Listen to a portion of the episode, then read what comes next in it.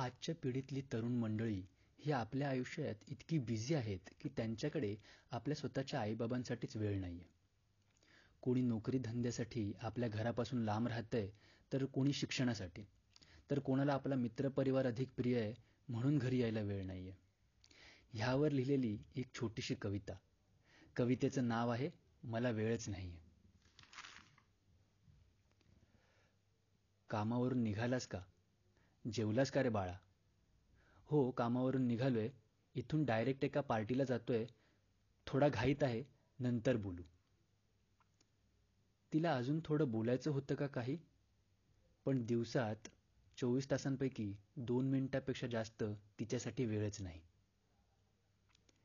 घरी असताना देखील दिवसभर मोबाईलमध्येच असतो. दहा वेळा आवाज दिल्यानंतरच त्यांच्यासोबत जेवायला बसतो. अगदी त्यांच्या बाजूला बसलेला असतानाही मी कधी एकट्यातच हसतो कारण जेवताना सोबत द्यायला आईबाबांच्याही आधी कधी फेसबुक कधी व्हॉट्सॲप तर कधी टी व्ही असतो. माझं पोट भरतंय यात समाधान मानणारी ती जेवताना माझ्याच चेहऱ्याकडे पाही आणि एक एक घास भरून जेवायला शिकवणाऱ्यांसाठीच माझ्याकडे मात्र जेवतानाही वेळ नाही. शाळेत असताना सहलीला जाण्याची परवानगी मिळावी म्हणून तुमच्याशी भांडलोय. शाळेत असताना सहलीला जाण्याची परवानगी मिळावी म्हणून तुमच्याशी भांडलोय. आज मोठा आणि स्वावलंबी झालोय तर स्वतःच्या पैशांनी मित्रांसोबतच सारं जग हिंडलोय. मोबाईलच्या गॅलरीमध्ये घेतलेल्या सेल्फींमध्ये कुठल्याच फ्रेममध्ये तुम्ही नाही याची जाणीवही होत नाही आणि ज्यांनी बोट धरून चालायला शिकवलं त्यांचा हात धरून फिरायला आज माझ्याकडे वेळच नाही. तुमचा मुलगा खूप हुशार आहे म्हणणाऱ्यांचं कौतुक ऐकून माझी छाती अभिमानाने फुलून गेली. तुमचा मुलगा खूप हुशार आहे म्हणणाऱ्यांचं कौतुक ऐकून माझी छाती अभिमानाने फुलून गेली पण माझ्या शिक्षणासाठी माझ्यापेक्षा जास्त मेहनत ती तुम्हीच केली. आज ऑफिसमध्ये सगळेच आपल्याला मानतात.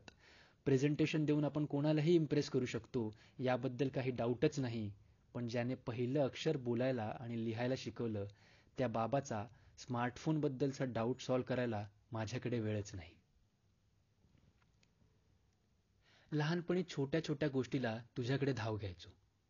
की बघ हा मला त्रास देतोय गाई लहानपणी छोट्या छोट्या गोष्टीला तुझ्याकडे धाव घ्यायचो की बघ हा मला त्रास देतोय गाई आता कितीही त्रास झाला तरी तुला येऊन सांगायचं धाडसच होत नाही. आधी माझ्या छोट्या मोठ्या प्रत्येक प्रॉब्लेमचा तुमच्याकडे इलाज असायचाच काही.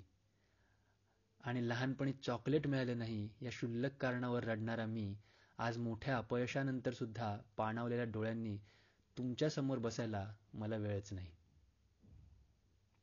मुलं मोठी होतात आई बाबा म्हातारे होतात. कोण कोणाचा आधार आहे हे कळेनासं होतं. मुलं मोठी होतात आई बाबा म्हातारे होतात कोण कोणाचा आधार आहे हे कळेनासं होतं.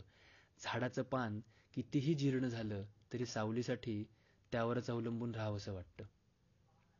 प्रत्येक वेळी घरी आल्यावर डोक्यावर वाढलेला अजून एक पांढरा केस या हळव्या मनाला पाहवत नाही.